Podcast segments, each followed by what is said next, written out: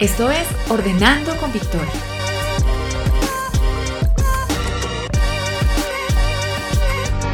Un espacio donde hablaremos de organización, limpieza y bienestar en general.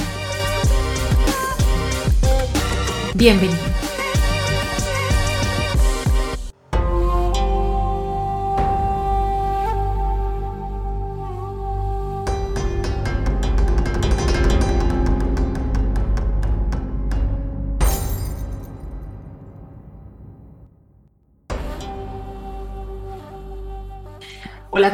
Bienvenidos una vez más a un episodio de, nuestro podcast. Enero es el mes de la organización y hoy tenemos una invitada que seguro nos dará muchísimas herramientas y muy útiles para acercarnos un poco a esa armonía que nosotros buscamos cuando decidimos comenzar a organizar algún espacio o algún cajón. Nos acompaña esta super invitada, Carolina Vélez. Carolina es asesora experta en Feng Shui. Y Carolina, pues muchísimas gracias por estar hoy aquí, por aceptar esa invitación y, aceptar aportar desde tu bonita experiencia y desde tu conocimiento aquí a, ese espacio de, Ordenando con Victoria. Muchísimas gracias y bienvenida. María, muchas gracias. Eh, me encanta eh, la cuenta que tienes Instagram, entonces también porque te conozco hace muchos años, cuando vi las dos cosas me encantó porque tienes toda la razón. Son dos, dos temas que el uno va ligado completamente del otro, el orden y el feng shui, además de la limpieza. Sí, gracias. Bueno, no, a ti muchísimas gracias y me encanta poder eh, tener esta charla hoy contigo. Carolina es periodista, trabajó como eh, periodista en periodismo económico y entrevistando a celebridades en Estados Unidos. Es consultora en Feng Shui y la encuentran en Instagram para que vayan y la sigan en, su cuenta, es fengshui.casasoul. Estamos bien en la cuenta, ¿cierto? Así es. Bueno, Carolina, yo siento que mover las cosas o hacer cambios a mí me renueva, siento que me renueva como, como las energías eh, y me gusta. Y tú definitivamente te has movido por todos lados, por todo el, por todo el continente. Desde el centro vas al norte y luego pegas ese brinco hacia el sur. Carolina es colombiana. Como ya dije, trabajó en Estados Unidos, vivió varios años en Miami y ahora ella está en Argentina. Cuéntanos cómo, cómo llegas a Argentina y cuáles han sido como todos esos aprendizajes en, ese largo recorrido por todo el continente.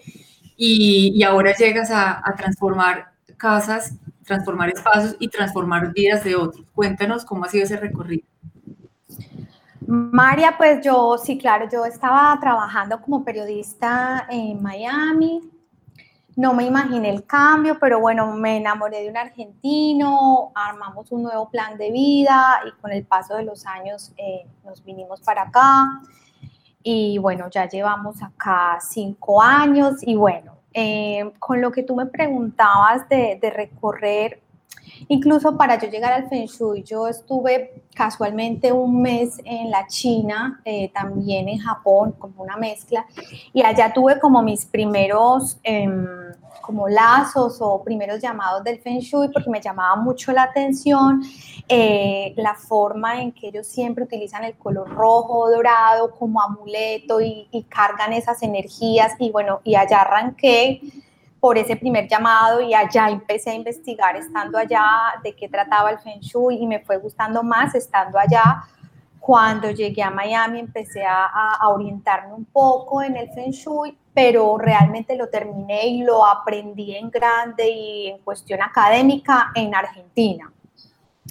Y con respecto a lo que tú me decías, eh, cómo cambia el Feng Shui a familias, a personas, pues mira María, yo te puedo decir que la mejor referencia de eso son como mis consultantes porque eh, hay consultantes con las que duro dos, tres años en comunicación porque en continuado no nos desconectamos nunca. Si hay luna nueva, yo les mando tips.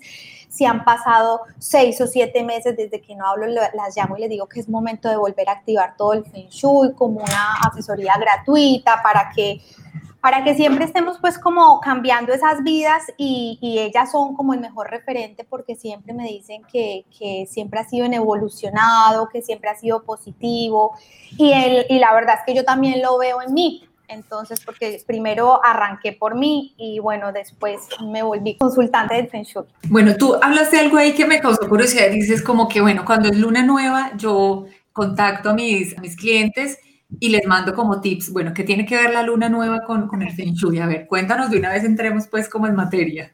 No, no solo cuando hay luna nueva, cuando hay eclipses, cuando, bueno, cuando yo estoy conectada con algún tema distinto al Feng Shui, aunque yo siempre creo que en este mundo holístico todo está conectado, eh, pero también me gusta mucho el tema de las lunas, el tema de la abundancia, los cambios de luna tienen que ver a veces con paciencia, a veces con abundancia, bueno, tiene como muchas connotaciones que a las cuales sigo, no, no soy astróloga ni mucho menos, ni soy experta, me gusta más como la conexión con esos días especiales, entonces en luna nueva lo que se hace es que se hace el cambio del cheque de la abundancia y el que no lo ha hecho nunca lo hace por primera vez, que es un cheque de la abundancia que uno llena con todos sus datos, eh, proyectando un monto para algo específico que has estado esperando, a veces eh, abrir un proyecto, pagar una deuda y se cambia cada mes con cada llegada de luna nueva. Entonces, cuando tengo como muchas clientes que lo hacen, entonces me gusta recordarles porque yo también ese día lo estoy haciendo, como una comunidad, digámoslo así. Antes de hablar un poco más sobre, sobre el Feng Shui, quiero que nos aclares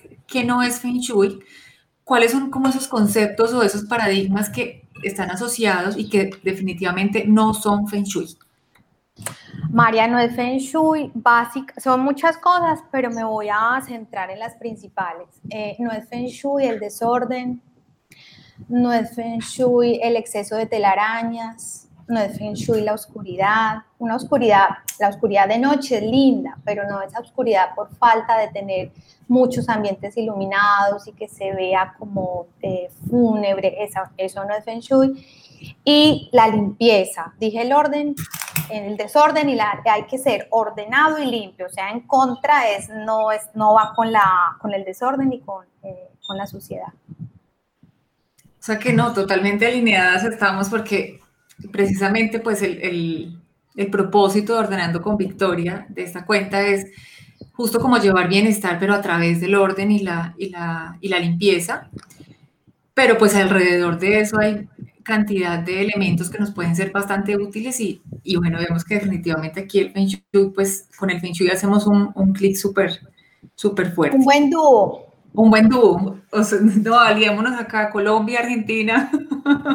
Me encanta porque es verdad. Bueno, ya nos dijiste que no es Feng Shui, ahora cuéntanos un poco sobre qué es el Feng Shui, si hay varias, si hay varias corrientes, si es como una teoría única o cómo funciona.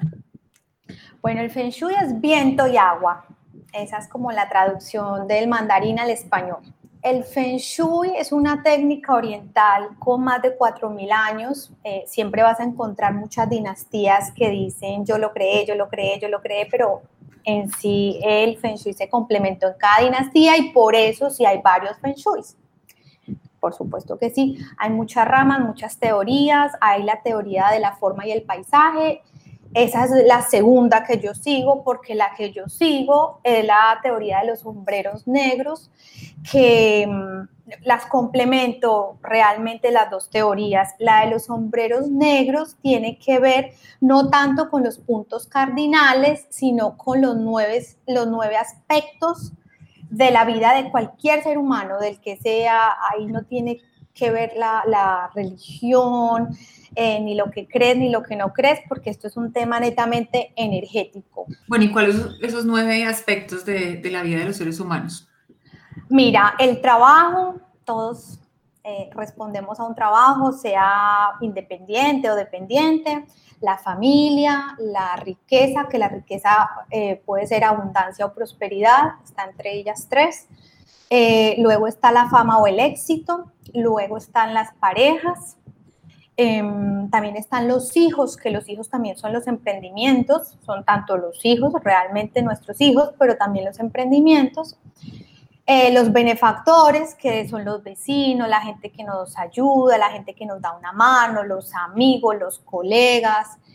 Y está el sector del conocimiento, no lo mencioné, que es la sabiduría, no sé si lo mencioné, y por último el sector de la salud. Sí, definitivamente abarca todo lo, de, lo del ser humano y bueno, el noveno que ahorita todos lo estamos atesorando muchísimo. Sí. Bueno, como ya sabes, eh, Ordenando con Victoria es un, proyecto donde el propósito pues es ayudar a, a, traer ese bienestar a, a, cada hogar o a cada persona a través del orden. Bueno, yo veo que uno de tus propósitos, además de la limpieza del orden, es la acomodación te veo que le, le, das como mucho énfasis a la acomodación y la acomodación definitivamente hace que un ambiente se vea limpio, ordenado, visualmente se puede ver horizontal o vertical, eso ya es de acuerdo al diseño que uno le ponga a la decoración.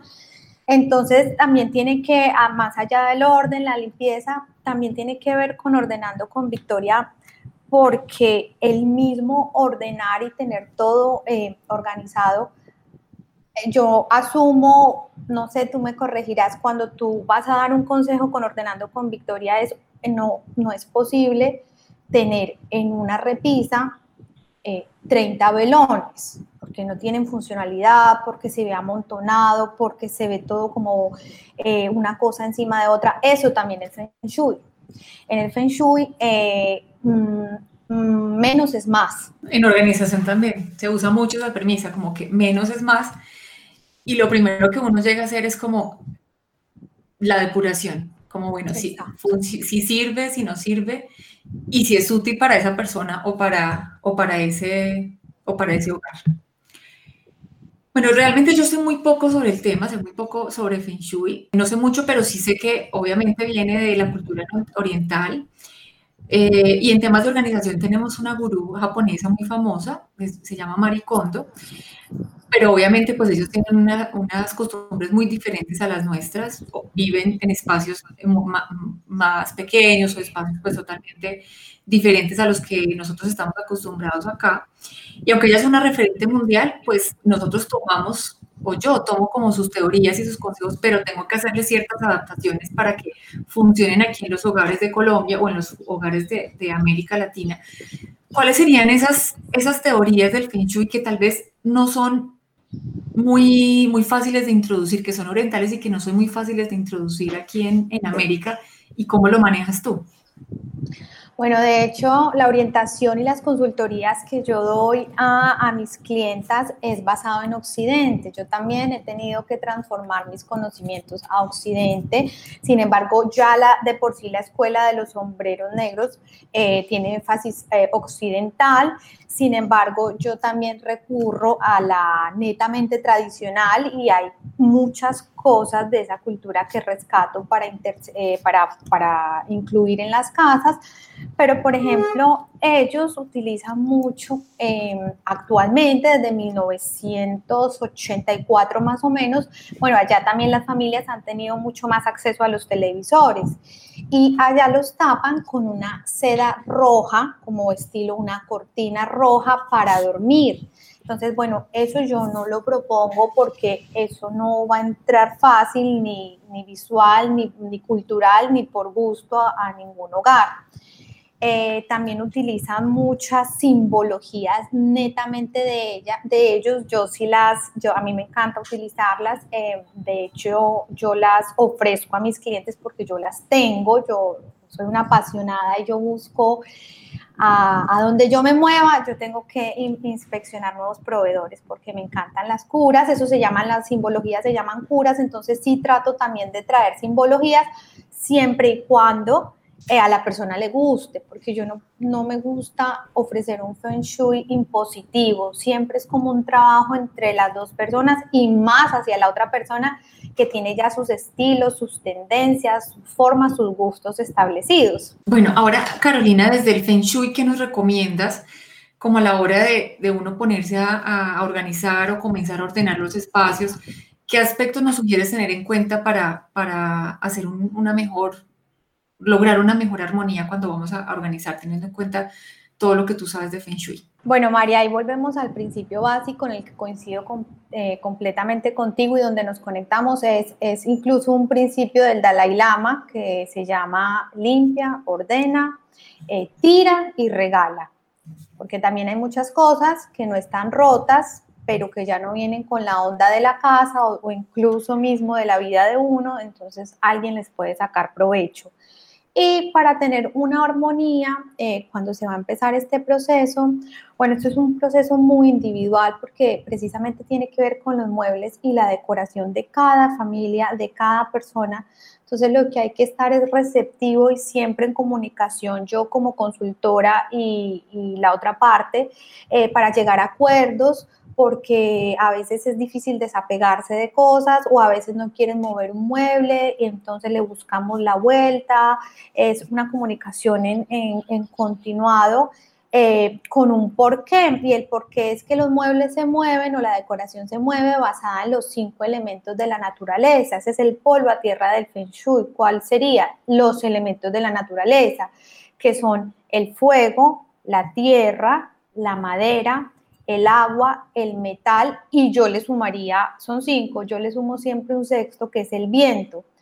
Y ellos se ven reflejados en la decoración, es decir, si vamos al elemento madera, entonces viene muy bien eh, un cuadro de madera con, eh, con, un marco de madera o una repisa de madera, o bueno, uno va adaptándose a lo que cada familia le gusta tiene, porque todo se rehúsa, el Feng Shui no puede ser un concepto de que tengo que regalar todo y volver a comprar todo de nuevo, no, todo se rehúsa y, es como un trabajo en equipo, siempre, siempre digo yo. Bueno, como acabas de decir, cada casa es diferente o cada familia tiene sus filosofías, sus metas, sus propósitos, pero danos unos tips como generales que nos puedan servir a todos en cualquier hogar. Claro que sí, hay tips generales que, como tú dices, funcionan en cualquier lugar, en cualquier país, en cualquier zona.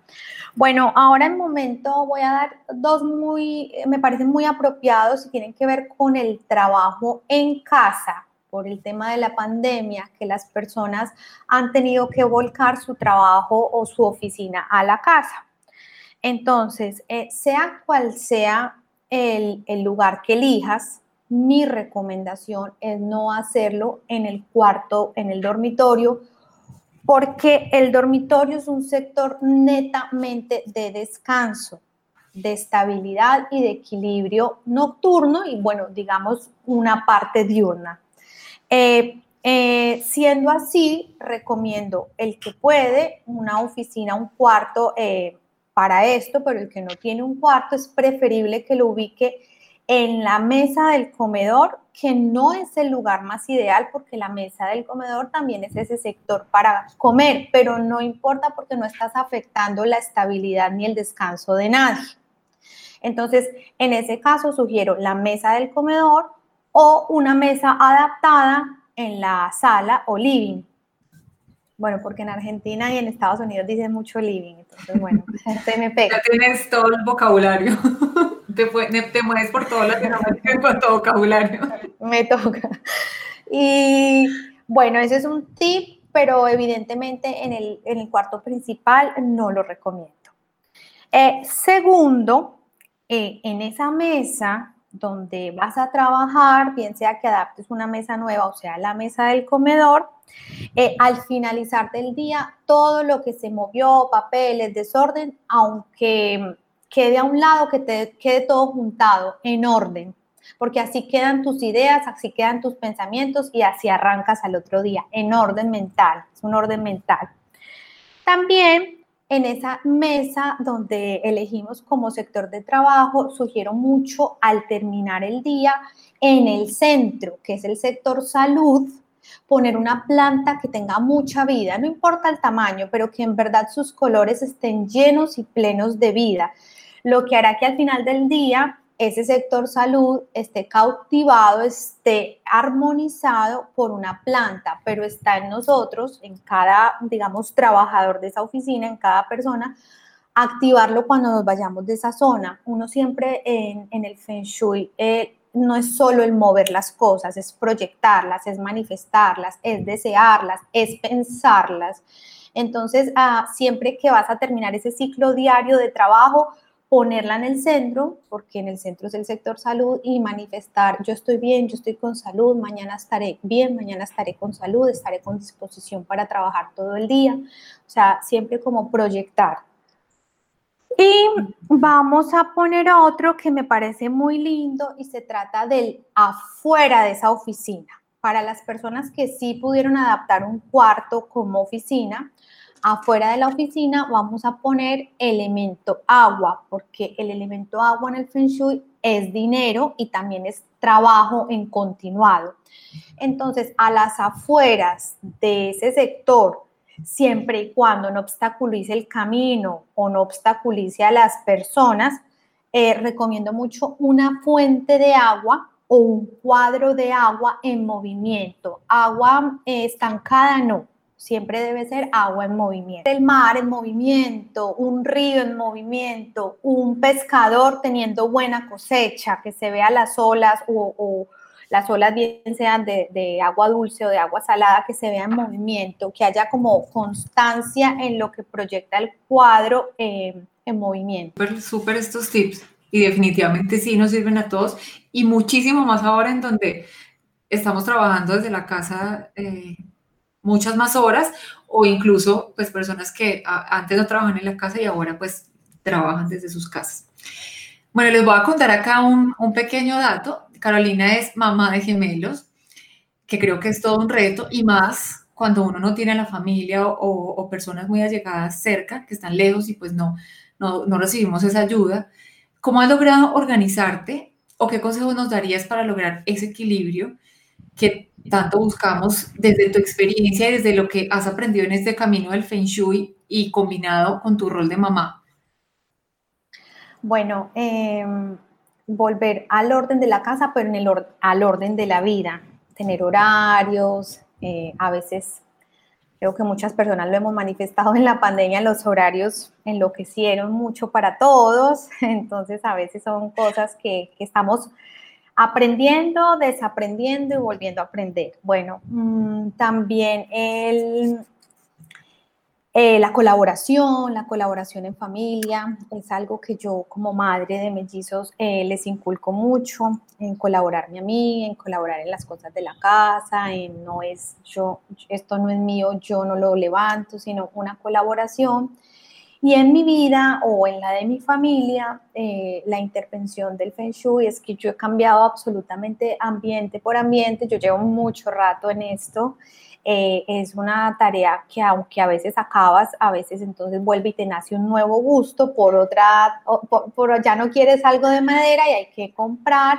Entonces yo trato de tener eh, armonizado sin sobrecargar todos los sectores de mi casa. En especial me gusta armonizar mucho el sector del trabajo, me gusta armonizar mucho el sector de los benefactores, el sector de la salud, me gusta también el sector de los emprendimientos, que los hijos. Entonces, a veces que le presto mucha más atención a estos sectores eh, para siempre tratarlos de armonizar. Como te digo, la armonización no solo es eh, moviendo el mueble, colgando un nuevo cuadro, poniendo una vela nueva, no, es siempre con proyección, porque al universo hay que hablarle literalmente lo que pides.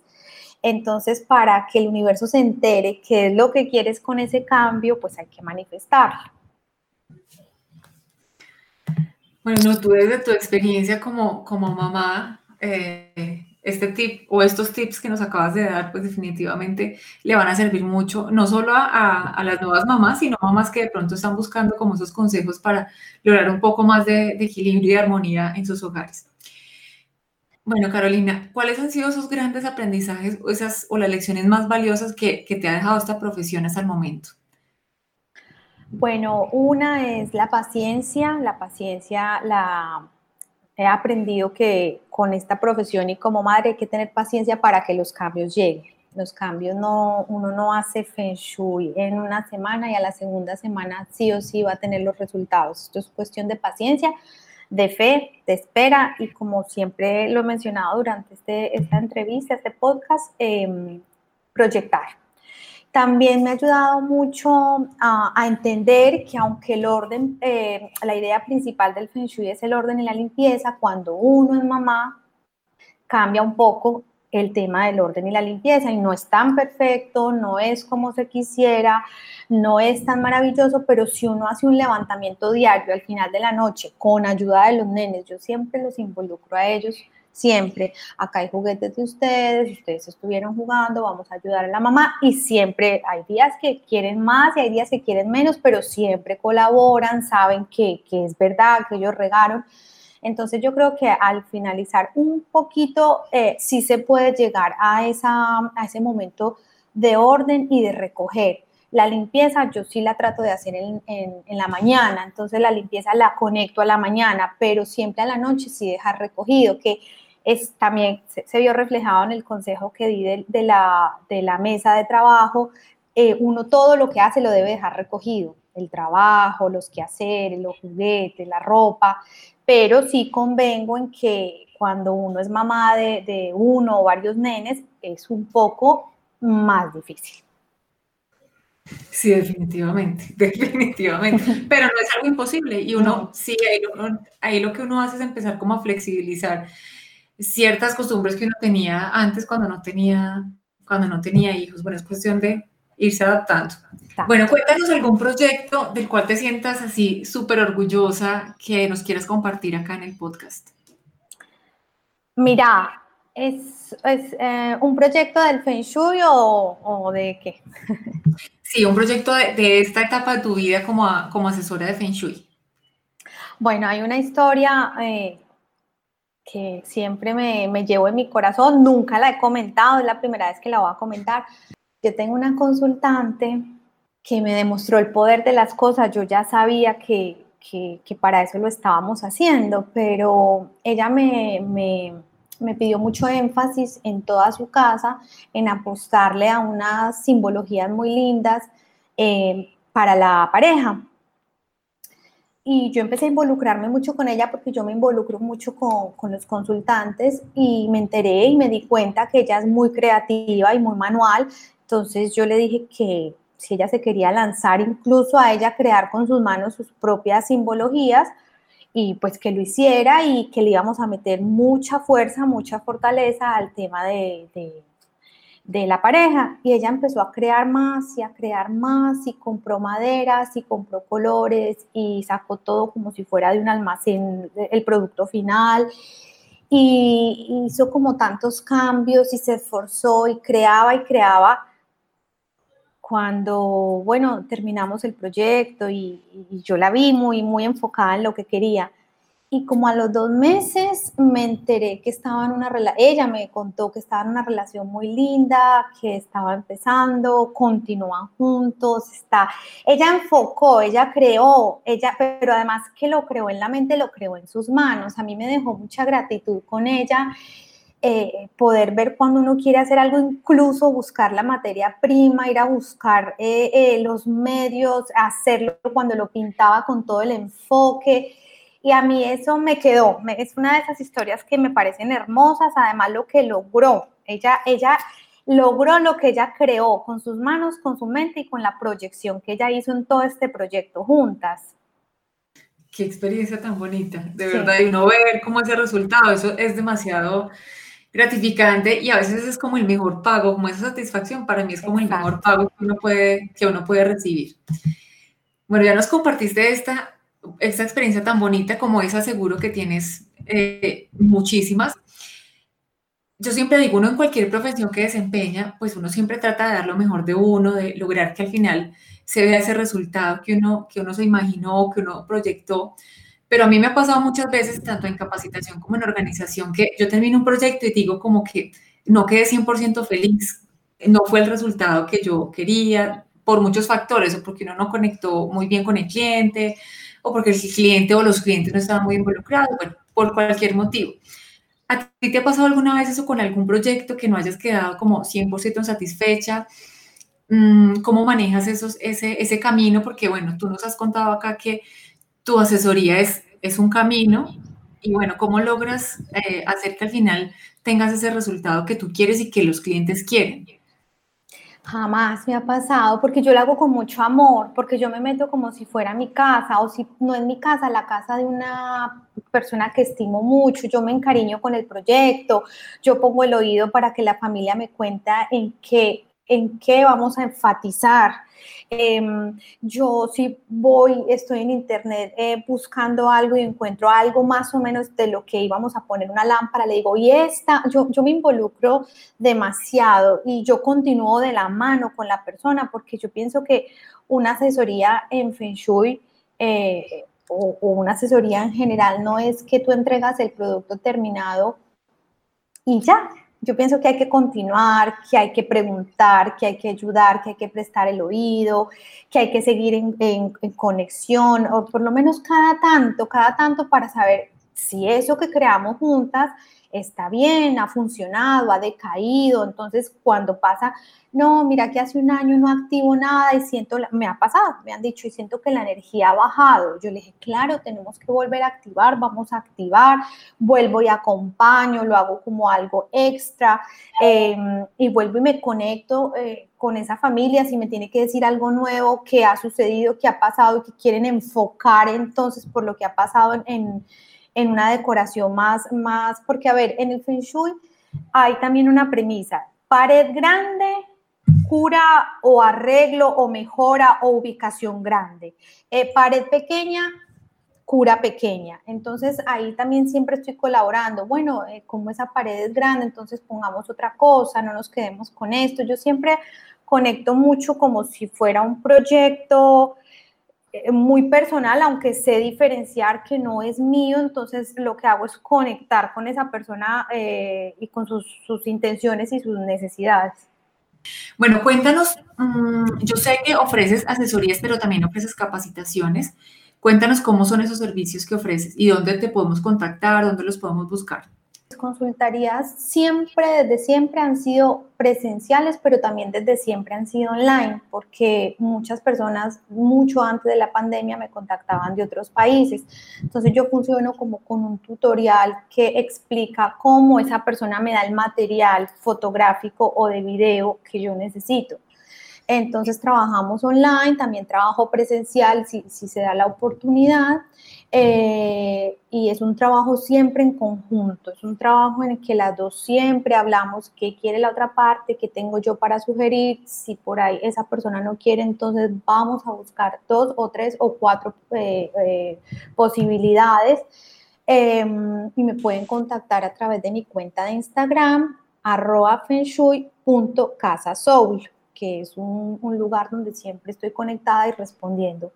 Y además, actualmente tengo un, un, curso, un taller en una plataforma compuesto de 15 videos y es un curso práctico para aprender a hacer Feng Shui en nuestra propia vivienda, es personal, eh, porque eh, decir que es profesional es mucho más eh, una educación mucho más larga y más profunda, pero este logra de manera práctica, porque muchos videos son prácticos para que la gente vea cómo hago yo las cosas o dónde se deben poner las cosas de una forma práctica enseñarle a la persona eh, conceptos básicos para que pueda hacer Feng Shui en su vivienda.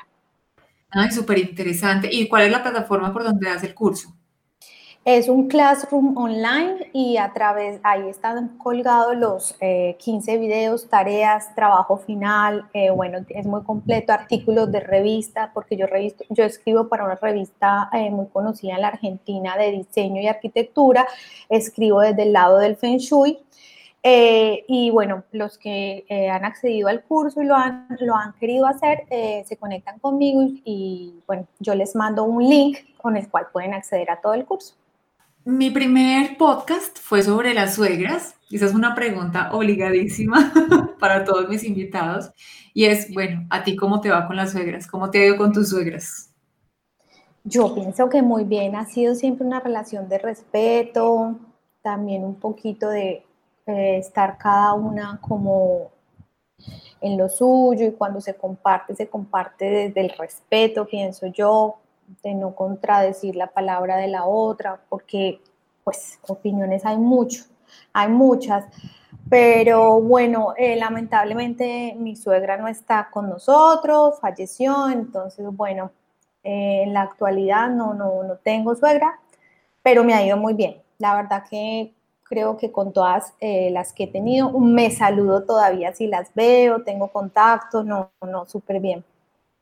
Carolina, muchísimas gracias por este espacio, por este tiempo. Para mí ha sido muy enriquecedor y sé que va a ser muy enriquecedor para otras personas que se animen a, escucharnos, porque nos has, has, dado tips y consejos que, o sea, para mí han sido súper valiosos. Si volvieras acá a, a este podcast, eh, ¿de qué tema te gustaría hablar o en qué tema te gustaría profundizar? Bueno, me gustaría dar más tips generales eh, de ya ahondando eh, en las casas. Ah, el pequeño break que hicimos de, tips era más para, para, una situación pandémica de la oficina en la casa, pero ya más en, en la casa como una totalidad. Bueno, entonces esperamos volver a tenerte aquí en este espacio. Lo disfruté muchísimo. Gracias a todos por escucharnos. Los invitamos para que nos sigan en nuestras redes sociales, en las redes sociales de, Carolina Vélez, en su cuenta Fengshui, fengshui.casasoul y, y en las redes de Ordenando con Victoria. Entonces los esperamos para que nos escuchen. Y bueno, eh, Carolina, no sé si tienes algo final para decirnos, algún último tip o una despedida lo que quieras decirnos para no, este. Muchísimas gracias, María. Me encantó el espacio, me sentí súper cómoda, me conecté con la entrevista, fluyó y sí, sí, podemos, me gustaría organizar algo para de tips. Lo coordinamos para, para, un próximo, para un próximo podcast. Gracias, María. A ti, adiós. Chao.